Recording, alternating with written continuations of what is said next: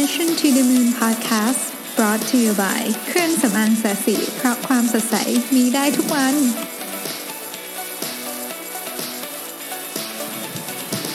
สวัสดีครับ ยินดีต้อนรับเข้าสู่ Mission to the Moon Podcast episode ที่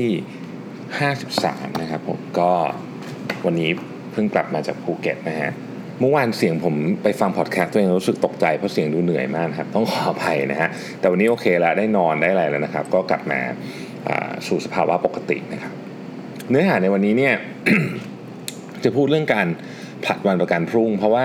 เป็นหัวข้อที่มีหลายท่านเขียนเข้ามานะครับบอกว่าเออเนี่ยจริงๆไอ้นิสัยดีๆ เรื่องดีๆ จัดตารางเวลาชีวิตอะไรเนี่ยก็อยากทำนะ แต่ว่ามันมันมันทำไม่ได้อะนะฮะแบบง่ายๆอย่างนั้นเลยคือมันมันไม่อยากมันมันอยากทำแต่มันก็ไม่อยากทำด้วยนะฮะ ก็จริงๆ หัวข้อทั้งหมดอะไรประเภทเนี้ยคำถามกลุ่มเนี้ยก็คือเรื่องของการว่าจะจัดการกับความรู้สึกในการผลัดวันประกันพรุ่งได้ยังไงนะฮะต้องบอกว่าเนื้อหาในวันนี้เนี่ยผมผมได้มาจากเว็บไซต์ที่มีท่านหนึ่งส่งเข้ามานะครับคุณสุทธิพันธ์นะฮะส่งเข้ามาต้องขอบคุณมากๆคือผมกำลังหาคอนเทนต์อยู่พอดีนะฮะแล้วก็แล้วก็ท่านเนี้ยก็ก็ส่งเข้ามาแล้วก็เป็นเว็บที่ดีมาก ผมไม่เคย ผมไม่เคยรู้จากเว็บนี้มาก่อนเลยต้องบอกอย่างนี้แล้วก็กดเข้าไปแล้วเฮ้ยแบบเฮ้ยมันมีเรื่องหนึ่งเจ๋งเต็มเลยนะฮะเว็บนี้ชื่อว่า w a i t b u t w h y c o m นะครับไลน์เข้าไปอ่านได้นะฮะเขาเขียนมีบทความเต็มไปหมดเลย แล้วก็ผมยังอ่านไปไม่กี่บทความนะ แต่ว่าอันเนี้ยเขาพูดเรื่องผลัดวันประกันพุ่งพอดีแล้วมันก็ตรงกับเนื้อหาที่ที่มีหลายท่านถามเข้ามานะครับ ก็อันดับแรกก็ต้องขอขอบคุณคุณสุทธิพันธ์ก่อนนะครับ ที่แนะนำเว็บนี้มาแล้วก็ท่านไหนสนใจบทความ สนุกสนุกๆนะครับ ลองเข้าไปตามอ่านได้นะฮะผมก็ไล่อ่านดูหลายอันสนุกมากนะฮะบทความเรื่องของการผลัดวันประกันพรุ่งเนี่ยซึ่งชื่อภาษาอังกฤษมันก็ชื่อว่า why procrastinators procrastinate เนี่ยนะฮะเป็นบทความที่ติด top popular post เลยนะฮะตอนที่ผมดูอยู่นี่คือเป็นอันดับ2นะฮะอันดับหนึ่งชื่อ the AI revolution นะอันดับ 2 เลยนะฮะก็ก็แสดงว่ามีคนมีปัญหาเรื่องนี้เยอะนะฮะตัวผมเองก็เป็นอย่างนั้นเหมือนกันนะผมนี่เป็นคนที่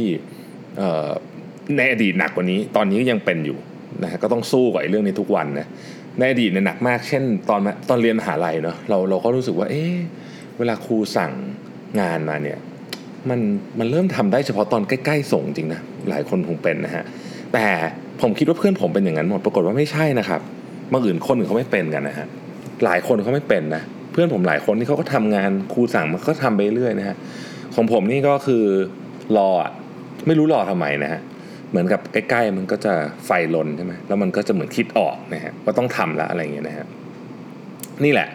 ก็เป็นลักษณะอันหนึ่งนะฮะของคนผัดวันประกันพุ่งแต่ขอเน้นครั้งอีกครั้งหนึ่งนะครับว่าไม่ใช่ทุกคนเป็นแบบนี้นะฮะผมเป็นแล้วก็คุณอาจจะมีเพื่อนใกล้ตัวคุณเป็นสักคนสองคนแล้วเราก็อาจจะคิดว่าเออทุกคนเป็นกันหมดเลยแต่จริงๆแล้วไม่ใช่มันมันชอบเป็นมุกตลกที่เราชอบเล่นใช่ไหมว่าแบบเออเนี่ย โอ้ยคนสั่งครูสั่งงานมา 2 เดือนไม่ต้องทำหรอกนะเดี๋ยวรอสักเหลือสัก 2 วันค่อยทำหรือวันเดียวอะไรอย่างเงี้ยนะฮะแต่ก็ไม่ใช่ทุกคนที่เขาทาแบบนั้นนะฮะคนที่มีปัญหาเรื่องนั้นเนี่ยก็จะมีปัญหาเรื่องของการเหมือนกับเริ่มลงมือทำอะไรสักอย่างนะฮะผมเองก็เป็น เพราะฉะนั้นผมก็ค่อนข้างจะเข้าใจประเด็นนี้ดี บทความเนี้ยซึ่งจริงมันเป็น 2 บทความต่อกันเนี่ยนะฮะอธิบายเรื่องนี้ไว้ได้อย่างน่าสนใจมาก แล้วก็ต้องบอกว่าฟังบอดแคสต์ที่เสร็จแล้วอยากให้ไปอ่านนะเพราะว่ามันมันเป็นบทความที่ ที่มีรูปประกอบด้วย ถ้าคุณเห็นรูปคุณจะเข้าใจมากขึ้นนะฮะคือข้ออธิบายอย่างนี้ฮะคนที่เป็นสมองของคนที่ไม่ได้เป็นคนผัดวันประกันพรุ่ง สมองของคนที่ไม่ผัดวันประกันพรุ่งเนี่ยก็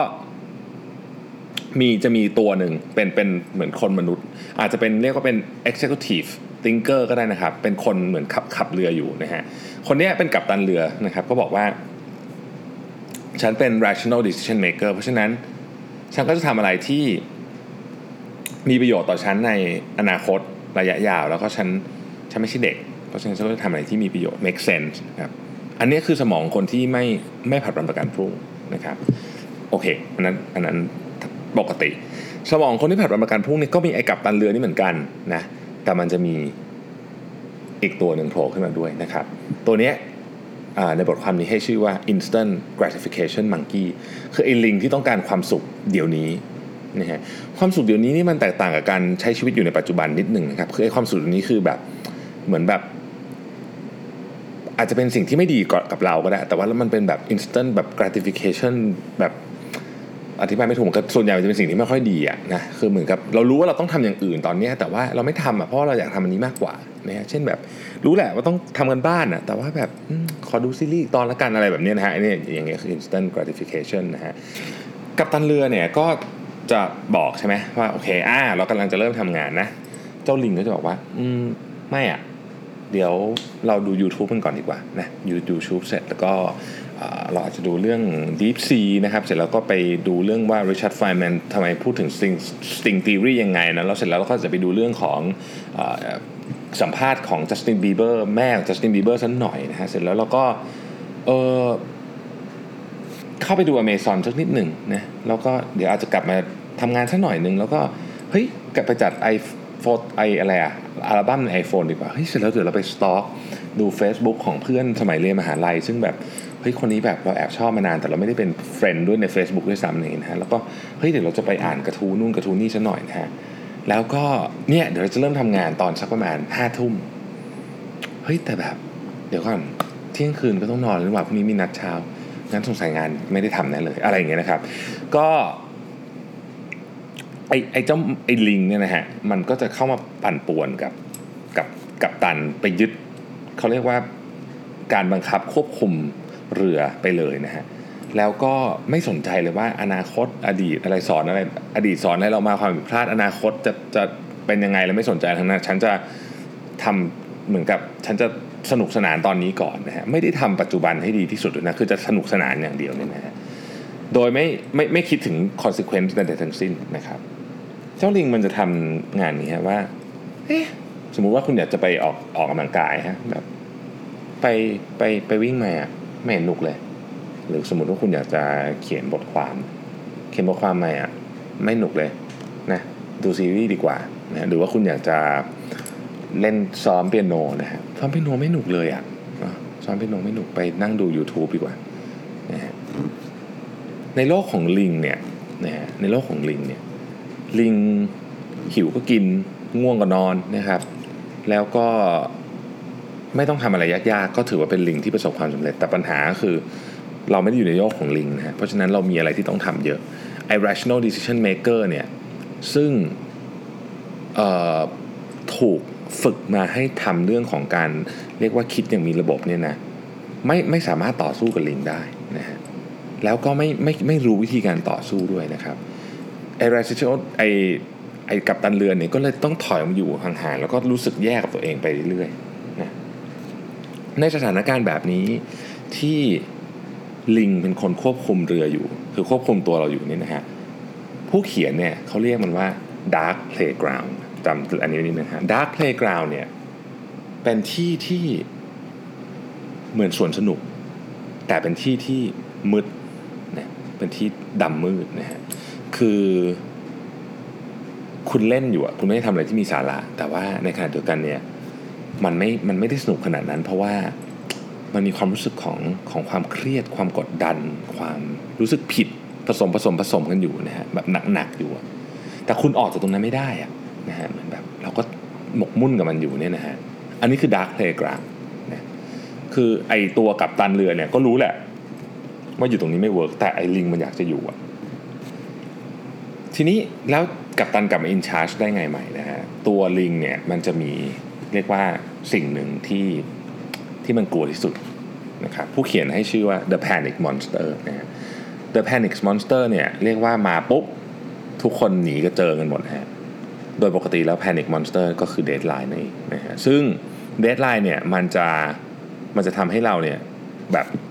ไม่สอบตกก็มีปัญหาเรื่องการงาน หรือบางทีก็ทำให้เป็นอับอายกับสาธารณชน หรืออะไรที่มัน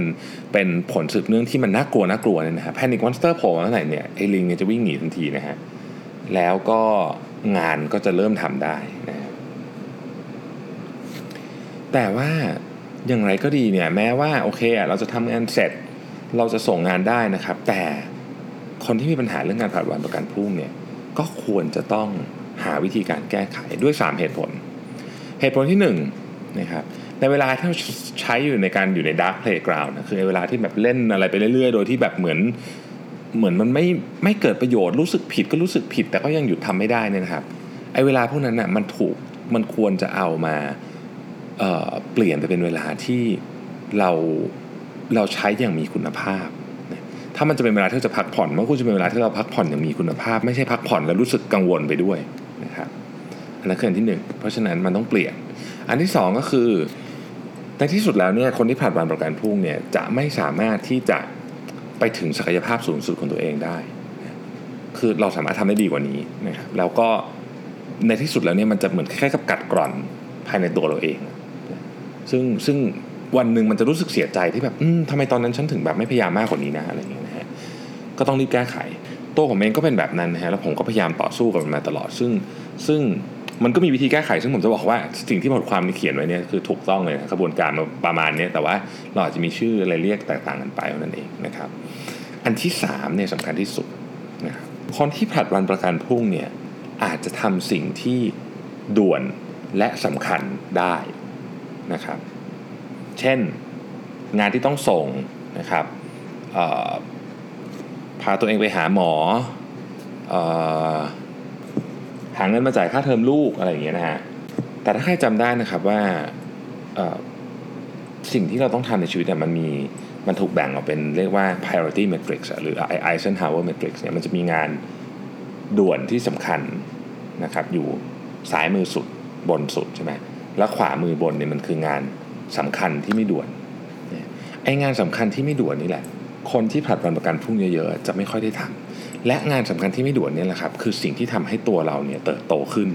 และทำให้คนรอบตัวเราเติบโตขึ้นด้วย อันได้แก่ประเภท ใช้เวลากับครอบครัว ใช้เวลากับพ่อแม่ ใช้เวลากับลูกอ่านนิทานให้ลูกฟังที่ผมเคยบอกนะนิทานที่อ่านให้ลูกฟังอ่านตอน3ขวบ5ขวบกับอ่านตอน 15เนี่ยมันไม่ได้อ่านตอน15มันอ่านไม่ได้แล้วเนี่ยนะครับ อ่านหนังสือของตัวเองออกกำลังกายนะครับ ถ้าสมมุติว่าคุณคิดว่างานสำคัญที่ไม่ด่วนคือการออกกำลังกายนะคุณจะคุณจะไม่ต้องทำงานสำคัญที่ด่วนคือการป่วยแล้วไปหาหมอเป็นต้นนะครับป่วยจากโรคพวกที่มันป้องกันได้เนี่ยนะอะไรอย่างเงี้ยนะครับ งานสำคัญที่ไม่ด่วนก็อาจจะยังประกอบไปด้วยสิ่งที่เราควรจะทำอย่างเช่น ศึกษาหาความรู้กับตัวเองนะครับออ ลองงานลองงานอดิเรกใหม่ๆ หัดเล่นกีตาร์หรือทำอะไรที่คุณคุณอาจจะอยากทำมานานเช่นเขียนหนังสือหรืออะไรเงี้ยนะฮะมันจะอยู่ในช่องนี้ซึ่งซึ่งมันจะถูกละเลยได้ง่ายมาก เพราะบางอย่างมันไม่มี deadline อะออกกำลังกายอะไรคือเดทไลน์ไม่มีถูกไหมครับไม่มีใครมาบังคับคุณ เพราะว่าคุณไม่ออกก็ไม่ออกก็ก็ไม่เป็นไรจริง ๆ แล้ว ระยะสั้นไม่เป็นไร ระยะยาวอาจจะเป็นออยากเขียนหนังสือสักเล่มหนึ่ง ไม่มีใครมาว่าอะไรคุณหรอกเพราะว่ามันไม่ใช่ถ้าคุณไม่ได้เขียนหนังสือเป็นอาชีพ แล้วต้องส่งต้นฉบับเหมือนนักเขียนมืออาชีพเนี่ยก็ไม่เป็นไรถูกไหมฮะมันเป็นเหมือนกับอะทำก็ได้ไม่ไม่ทำก็ได้อะไรอย่างเงี้ยนะไอ้นี่แหละ คืองานสำคัญที่ไม่ด่วนไอ้งานสำคัญที่ด่วนเนี่ยเราจะต้องบังคับตัวเองให้ทำได้อยู่แล้วเพราะมันมีเดทไลน์มาบีนะครับ นี่คือข้อสำคัญที่สุด เพราะจริง ๆ แล้วอย่างที่บอกครับ สิ่งที่ทำให้คุณเติบโต และมีความสุขจริง ๆ มันคืองานสำคัญที่ไม่ด่วนนี่แหละ ทีนี้ต้องบอกว่าอย่างนี้ครับ ผมผมชอบบทความในมาตอนเขาบอกว่า การผัดวันประกันพรุ่งเนี่ยจริงๆมันเป็นนิสัยที่ไม่ดีอย่างนึงนะแล้วก็มันเสพติดมากด้วยเสพติดอะไรเสพติดกับการให้เจ้าลิงเนี่ยชนะเราตลอดเวลา ชนะกับตันตลอดเวลานะฮะดังนั้นเนี่ยถ้าเราต้องการที่จะเปลี่ยนแปลงสถานการณ์นี้มันต้องเริ่มต้นจากวิธีคิดก่อนนะฮะวิธีคิดที่ที่คนที่ผัดวันประกันพรุ่งส่วนใหญ่เป็นจะเป็นประมาณนี้นะฮะ สำหรับเรื่องที่สำคัญและด่วนนะฮะเดี๋ยวเราก็จะหาวิธีการทำให้ได้แหละนะมันก็จะเป็นอาจจะเป็นนาทีสุดท้ายแบบแพนิคนิดหน่อยอะไรเงี้ยนะฮะเเดี๋ยวเราก็จะแบบเหมือนกับหาแบบหาทางรอดไปได้ เพราะเราก็หาทางรอดมาตลอดชีวิตได้นะครับ แต่เรื่องที่สำคัญที่ไม่ด่วนเนี่ยก็ยอมรับเถอะว่า มันคงไม่ค่อยได้ทำหรอกนะออกกำลังกายคงไม่ค่อยได้ออกหนังสือ ก็อาจจะไม่ได้เขียนอยากเล่นกีตาร์ก็อยากเรียนเล่นกีตาร์จะไม่เล่นภาษาจีนที่เคยอยากจะเรียนก็คงไม่ได้เรียนหรอกเพราะว่าฉันมันไม่มีเวลาฉันมันยุ่งนะครับนี่คือสิ่งที่ ถ้าเราเป็นคนผัดวันประกันพรุ่งจนเป็นนิสัยเนี่ยนะมันจะเป็นสิ่งที่เราบอกตัวเองโดย subconscious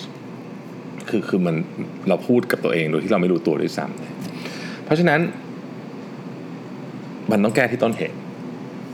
มันต้องแก้ที่ต้นเหตุนะครับ มันมีอยู่สองสอง part ด้วยกันนะครับ ก็คือการวางแผน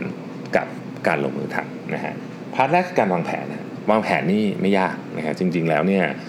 คนผัดวันประกันพรุ่งเนี่ยเป็นนักวางแผนเลยด้วยซ้ำนะฮะเป็นนักวางแผนที่ชั้นยอดเลยก็ได้นะฮะแล้วตอนที่เราวางแผนอย่างดีเนี่ยที่เราบอกว่าโอ้เดี๋ยวเสาร์อาทิตย์นี้นะเราจะตื่นเช้านะฮะตื่นมาออกกำลังกายเสร็จแล้วเราก็จะทำอาหารแล้วเราก็จะไปเรียนโยคะนะครับ เสร็จแล้วเราก็จะอ่านหนังสือสักหนึ่งเล่มนะฮะแล้วเราก็จะตอนเย็นเราก็จะไปทานข้าวกับเพื่อน ตอนดึกเราจะกลับมานั่งสมาธิอะไรเงี้ยเราจะวางแผนแบบนี้นะฮะซึ่งเราก็จะมีระหว่างที่กับการวางแผนนี่ก็จะมีลิงอยู่ข้างแล้วก็ เราก็พยักหน้าอืมอืมอืมอืมนะฮะคือไอ้ลิงนี่เขารู้อยู่แล้วว่า ว่าเราทำไม่ได้หรอกนะฮะลิงนี่ดูแล้วว่า จิตจิตใต้สำนึกของเราจริงๆแล้วเนี่ย ไม่ได้ตั้งใจจะทำพวกนี้อยู่แล้ว พอถึงวันเสาร์มาจริงๆก็เหมือนเดิม นอนตายดูซีรีส์อยู่อะไรแบบนี้นะฮะดังนั้นเนี่ยวิธีการที่จะทำให้ไอการวางแผนเราสำเร็จเนี่ยนะครับ อันที่หนึ่งก็คือ ต้องเลือกสิ่งที่สำคัญที่สุดใน list มาก่อนจริงๆ เอาสักอย่างก่อนพอ เอาอย่างก่อนนะครับ list มาว่าอะไรที่ทำให้คุณเนี่ยมีความสุขมากที่สุด อะไรสำคัญกับความสุขคุณมากที่สุด เช่น ถ้ามันเป็นการใช้เวลาคุณภาพกับครอบครัวของคุณหนึ่งวีคเอนจริงๆเนี่ยนะก็ลองลองเอาเรื่องนั้นมา หรือถ้ามันเป็นคุณอยากจะเขียนหนังสือสักเล่มเขียนนิยายสักเล่มหนึ่งก็ลองเอาเรื่องนั้นมานะครับทีนี้เนี่ย พอเรื่องมาปุ๊บแล้วเนี่ยเขาบอกว่าให้ทำของที่มันแบบขมุกขมัวขยุกขยุยเนี่ยให้มันเป็นบล็อกเล็กคือแบ่งออกมาเป็นเรื่องเล็กให้ได้ เพราะว่าถ้าเกิดคุณเห็นว่าเป็นเรื่องใหญ่ๆ ดูเป็นปัญหาใหญ่ๆเนี่ยนะเช่นสมมติเราบอกว่า วันนี้สมมติเราบอกว่าเเราอยากจะเปิดร้านอาหาร สมมตินะฮะเปิดร้านอาหารโอ้โหพอนึกจะเปิดร้านอาหารสมมติทำอะไรไม่เป็นทุกอย่างเนี่ยนะฮะเราก็แบบ คิดนู่นก็ติดไอ้นี่ก็ติดเงินก็ไม่มีอาหารก็ทำไม่เป็นนะพ่อครัวถ้าลาออกทำยังไงอะไรเงี้ยนะมันก็จะเสร็จสับก็ไม่ได้เปิดนะแต่ถ้าเกิดเราแบ่งเราแบ่งเป็น step เช่น step ที่ 1 เราจะลงเรียนทำอาหารนะลงเรียนทำอาหารไปเลย 12 12 สัปดาห์ 12 เดือนอะไรก็ว่ากันไปนะครับเราก็สมัครเรียน step ที่ 2 คือสมัครเรียน เดือนนี้นะครับ step ที่ 3 ก็คือเสร็จแล้วเราต้องการเงินเท่าไหร่ step ที่ 4 จะหาเงินนี้มาได้ยังไงนะครับ step ที่ 5 คือทำไปเรื่อยๆนะฮะมันก็จะไอไอเรื่องที่มันฟังดูเป็นเรื่องใหญ่ๆเนี่ยก็คือมันก็จะถูกแบ่งออกมาเป็นของที่เรียกว่าสามารถจะ manage ได้นะครับ บทความนี้บอกว่าเฮ้ยไม่มีใครสร้างบ้านนะเวลาเราพูดคำว่าสร้างบ้านเนี่ยจริงๆไม่มีใครสร้างบ้าน มันคือการเอาอิฐไปเรียงทีละก้อนนะครับนะครับมันคือการเอาอิฐไปเรียงทีละก้อน เพราะฉะนั้นในขั้นตอนของการวางแผนเนี่ยเราก็ต้องวางแผนว่าอิฐ แต่ละอันเนี่ยจะถูกไปเรียงยังไง ผมชอบการยกตัวอย่างของ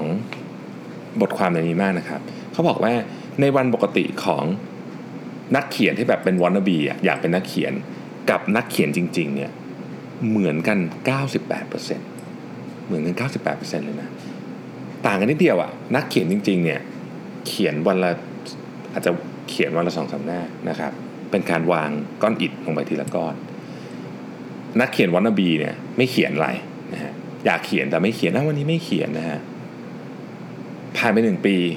นักเขียนเป็นนักเขียนจริง ได้หนังสือมาหนึ่งเล่มนักเขียนวันนบียังไม่ได้อะไรเลยเนี่ยอันนี้เป็นเป็นเป็นเป็นเป็นคำพูดที่เฮ้ยชัดเจนเห็นภาพที่สุด 98%ของวันของสองคนนี้เหมือนกันเป๊ะเลยนะต่างกันนิดเดียวเอง อาจจะเป็นแค่ 30 นาทีของการลงมือเขียนการลงมือวางไอ้ก้อนอิฐลงไปนะครับเพราะฉะนั้นต้องวางแผนก่อนว่า เราจะ slot timing ยังไง อันที่สองคือลงมือทำครับ แต่เราต้องเข้าใจนิดนึงว่า ถ้าเราเป็นคนที่ผัดวันประกันพรุ่งเนี่ยการลงมือทำเนี่ยเป็นสิ่งที่ยากมากๆนะฮะเป็นสิ่งที่ยากมากๆพอเราเริ่มลงมือทำปุ๊บเนี่ยเจ้าเจ้าลิงเนี่ยนะครับ ก็อยากจะกลับไปเล่นอยู่ที่ dark playgroundพอคุณนั่งทำงานไปได้สัก10นาทีอะไรเงี้ยนะฮะคุณจะอาจจะอยากเริ่มเปิดเว็บเล่น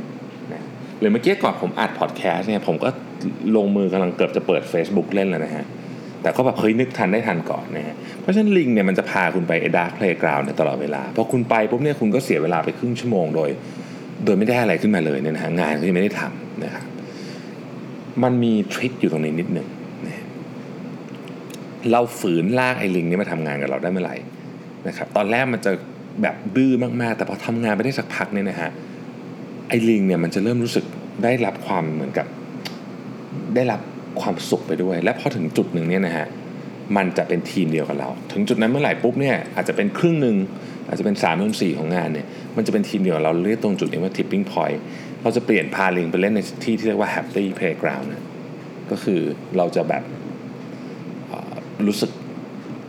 satisfy มากขึ้น ลิงมันก็จะ happy ได้เล่นได้เล่นเหมือนเดิม แต่ว่าอันเนี้ยมันเป็นที่ที่ เราเองตัวตัวกัปตันเรือเนี่ยก็มีความสุขด้วยนะครับและถ้าเกิดมันสุดๆเลยเนี่ยจะเป็นที่ stage ที่เรียกว่า flow ก็คือเวลาคุณทำงานแล้วคุณลืมเวลาไปเลยนั่นนะคือเรียกว่า flow เพราะฉะนั้นมันจะต้องมีการฝืนกันนิดหนึ่งในช่วงแรกๆนะฮะข่าวดี ซึ่งอันนี้ผมผมเขาไม่ได้เน้นมากในบทความนี้แต่ผมเขียนเขาเองก็คือว่าข่าวร้ายก่อนแล้วกันข่าวร้ายคือไอ้ลิงเนี่ยความจำสั้นมากนะฮะตื่นมาพรุ่งนี้มันลืมไปละกระบวนการของเมื่อวานนี้ แต่ว่าไอ้ลิงนี้ก็มีจิตใต้สำนึกเหมือนกัน นะครับไอ้ลิงนี้ก็มีจิตใต้สำนึกเหมือนกัน คุณไม่สามารถหายในการเป็นคนผัดวันประกันพรุ่งในภายในวันเดียว แต่ไอ้ลิงเนี่ยมันจะมันจะจำ happy playground ได้นะแต่มันไม่อยากไปอะตอนแรกเพราะยังอยู่ไอ้ dark playground นี่แหละตลอด แต่ว่าคุณฝึกมันไปเรื่อยๆนะครับ มันจะไป happy playground ได้เร็วขึ้นแต่คนผัดวันประกันพรุ่งยังไงยังไงมันก็จะมีจังหวะที่แบบ เนี่ยอ๋ออยากเล่น Facebook จังเลยอะไรเงี้ยนึกออกไหมจะเป็นอารมณ์ประมาณนี้ตลอด แต่ tipping point ของของการพาเจ้าลิงเนี่ยขึ้นไปทำงานด้วยกันที่ Happy Playground เนี่ยมันจะมันจะต่ำลงก็คือมันจะไปง่ายขึ้นว่างั้นเถอะนะฮะดังนั้นถ้าเกิดคุณอยากจะเขียนนิยายสักเล่มหนึ่งนะครับวันแรกๆมันจะยากมากที่จะเขียนทุกอันแต่ว่าคุณก็ทำไปเรื่อยมันก็จะง่ายขึ้นเพราะไอ้ลิงเนี่ยก็มีจิตใต้สำนึกเหมือนกันนะมีจิตใต้สำนึกเหมือนกัน อันนี้เป็นทฤษฎีของผมเองนะไอ้จิตใต้สำนึกเนี่ยก็ อันนี้ครับเป็นเป็นสิ่งที่กระบวนการของคนที่ผัดวันประกันพรุ่งเดี๋ยวพรุ่งนี้เราจะมาต่อกันกับกับหนังสือเล่มหนึ่ง ซึ่งผมอ่านระหว่างขึ้นเครื่องบินกลับมาเนี่ยซึ่งพูดเรื่องของการสร้าง habit ที่ดีที่ที่มีหลักการทางวิชาการแล้วก็เป็นมี reference ที่ที่ผมชอบอีกมากอีกอันหนึ่งก็เป็นอีกอีกตัวอย่างหนึ่งการทำทำ habit ที่ดีนะครับ ซึ่งผมคิดว่ามันสั้นแล้วก็กระชับดีนะครับ ก็เดี๋ยวพรุ่งนี้มาพบกันต่อนะฮะ วันนี้อีกครั้งหนึ่งนะครับ ผมต้องขออนุญาตขอบคุณคุณสุทธิพันธ์มาก ๆนะครับ ที่ส่งเว็บนี้มาให้ผมนะฮะแล้วก็ฝากไปถึงคนที่ฟังด้วยนะครับ ว่าทุกท่านอยากควรจะเข้าไปลองอ่านแบบนี้ดูนะสนุกมาก ๆ เลยนะครับ ก็วันนี้ขอบคุณมากนะครับที่ติดตาม แล้วก็สำหรับทุกกำลังใจที่ส่งเข้ามาในอินบ็อกซ์นะครับ ผมขอบคุณมากอีกครั้งหนึ่งนะครับ ทุกทุกแรงกำลังใจเป็นเป็นเป็นสิ่งที่ทำให้ผม มีแรงทำพอดแคสต์ทุกวันนะพูดจริงนะฮะก็ขอบคุณมากนะครับ แล้วก็พรุ่งนี้พบกันใหม่ครับ สวัสดีครับ